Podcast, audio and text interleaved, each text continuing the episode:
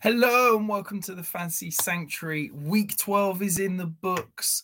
The fantasy season is fast disappearing, but don't worry, I'm here to talk through 10 players who are either rising or falling in Dynasty and tell you what you should be doing them. Should you be buying? Should you be selling? I'm going to walk you through all of that in this short 10 minute video. So stick around and let's talk through some players. Starting at the top, the biggest riser of the week, Kyren Williams. Hopefully, if you've been listening for the past month, six weeks, I've been screaming from the rooftops to go out and buy Kyren Williams. He is the running back two right now in points per game.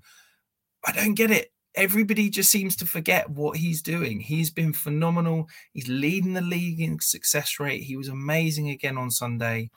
When he's in, he is the lead back, over 68% opportunity share in this offense. He is now my dynasty running back 10, which is absolutely wild to think this guy was probably undrafted in the offseason. But I would happily go and buy for a mid 2024 first. But the best thing is, I don't think you need to pay that. I honestly think you can go and acquire him right now for a late first, if not an early second. He is still undervalued all because of a slow 40 time and bad draft capital. But sometimes you just got to accept what you're seeing on the field. The guy's getting it done. He's looked fast, he's looked explosive. And with the volume of work that he is getting in Los Angeles, he is going to be a league winner, guaranteed. The next riser, look, I was not a Russell Wilson believer in the offseason at the beginning of the season. I was talking about how he could potentially lose his job and they bring in Jarrett Stidham. Hold my hands up. I was wrong. Last six weeks, he has been absolutely balling.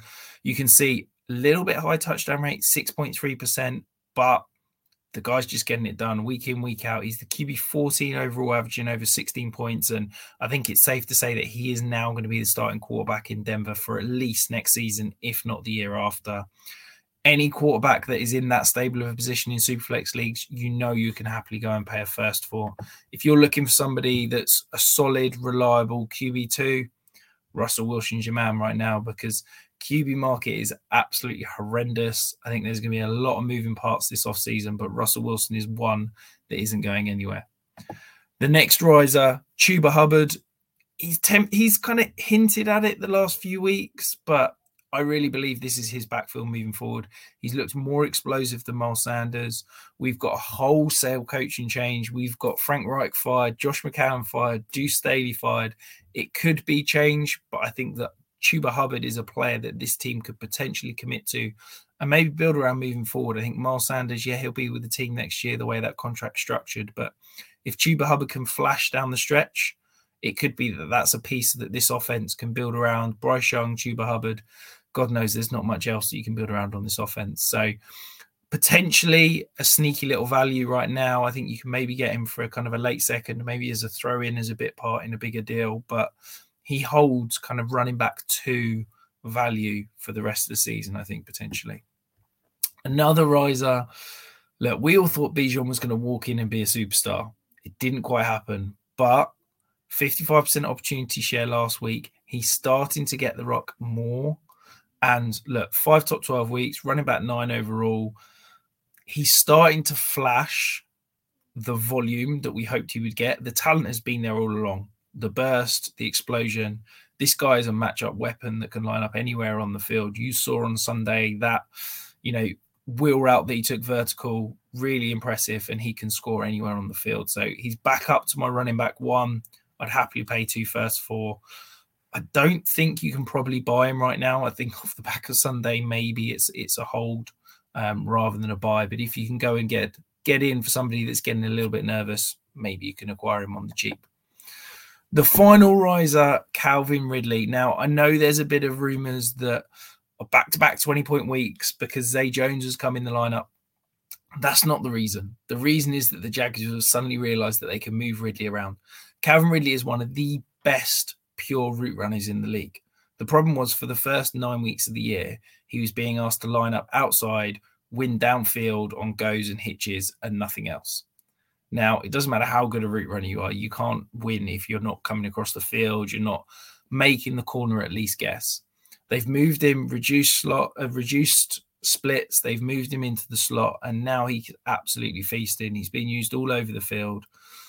I think Calvin Ridley is what we hoped he would be to start the year now. And I think he's potentially a back end uh, wide receiver one for the rest of the season. And if you can go and spend a, a, a contender's first round pick, maybe that's the time to go and buy.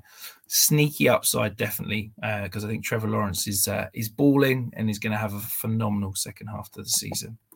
Now, some exciting news whilst you're here. Would you like to become a Golden Deck Chair member of the Fantasy Sanctuary for free? Well, Tom and I, we're going to be giving away to one lucky viewer a full access to the Golden Deck Chair. So that's all of Tom's DFS content, the write up, the video, all of my Dynasty content, the survival kit, the trade calculator, all of that from now until the end of December for free. All you've got to do is comment below in this video. We will select one lucky viewer. Just drop that comment below and we'll be in touch to let you know who that lucky winner is. Time to get negative. Let's move to the fallers. Cooper Kupp, a big, big faller for me this week. Since he came back from that early season injury, I've been holding out hope. He's been around that sort of mid wide receiver two in Dynasty for me, despite the fact he's not been producing. I've kind of been going, I don't want to drop him because I believe in the talent. I don't want to drop him because I believe in talent. I still believe in the talent, but I'm now getting nervous. He's now dropped out of my top 24. I think he's worth a late first at most. I don't think you can go and buy him right now. The guy's incredible, but he's just not producing. I think the ankle injury is is a big part of that. I think that sudden explosiveness isn't there. The underlying numbers are really still impressive 25% target share, 2.3 yards per run, 29% targets per run, but the production's not. He's the wide receiver 46 right now in points per game. Hopefully, he can put it together down the back end of the stretch and, you know, maybe give us some confidence going into the off season. But right now, it's hard to be excited. So if you can get a mid first for him, if you think somebody's going to try and come and buy low, I'd absolutely snap their hand off right now because I do worry that as we get into that age 30 age uh, cliff for wide receivers, I worry Cooper Kupp's best fantasy days could be behind him. The next faller, Travis Etienne. Now, I know what you're thinking. The running back three overall, averaging over 17 points per game. How can he be a faller? Well, the last three weeks, he's averaging nine points per game. And that's become because he's no longer a true workhorse. He's splitting the backfield. D'Ernest Johnson's getting mixed in. Tank Bigsby is getting mixed in. And he's been under 75% opportunity share each of the last three weeks. I still think he's explosive. He still can score a touchdown anytime he touches the ball. He's still probably a top 12 back.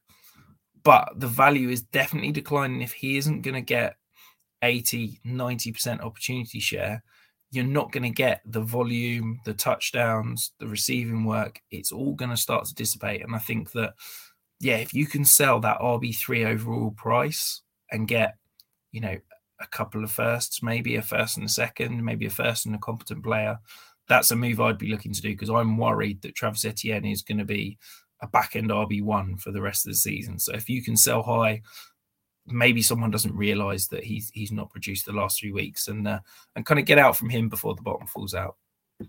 The next faller, Derek Carr. Look, I like Derek Carr because I think he's got some job security, but he's no longer like a good solid RB2. He's in that QB3 territory. You can see 2.7% touchdown rate. I don't know what's going on with the Saints offense. They just can't score touchdowns. EPA per play has been woeful. He's now missing Michael Thomas. Chris Olave's out. Rashid Shaheed's out. I think it's no longer exciting, shall we say, to roster Derek Carr. I think you're going to struggle to sell him. So I think he's probably a hold right now. The next big faller, we're going to move on to Chris Godwin. Look, this was a guy many people hoped would be a plug and play, solid wide receiver two, got reliable volume, but it's just not happening. He's outside the top 36 wide receivers overall. Good target share numbers, but he's only had two top 24 weeks. That's just not a guy that you can start as anything more than the flex play. The reason being, he stopped seeing those manufactured touches. Chris Godwin was averaging over three manufactured touches a game, whether that be screens or rushing attempts. That's completely disappeared. He's not getting that high volume manufactured touches, and so far his overall fancy production has plummeted.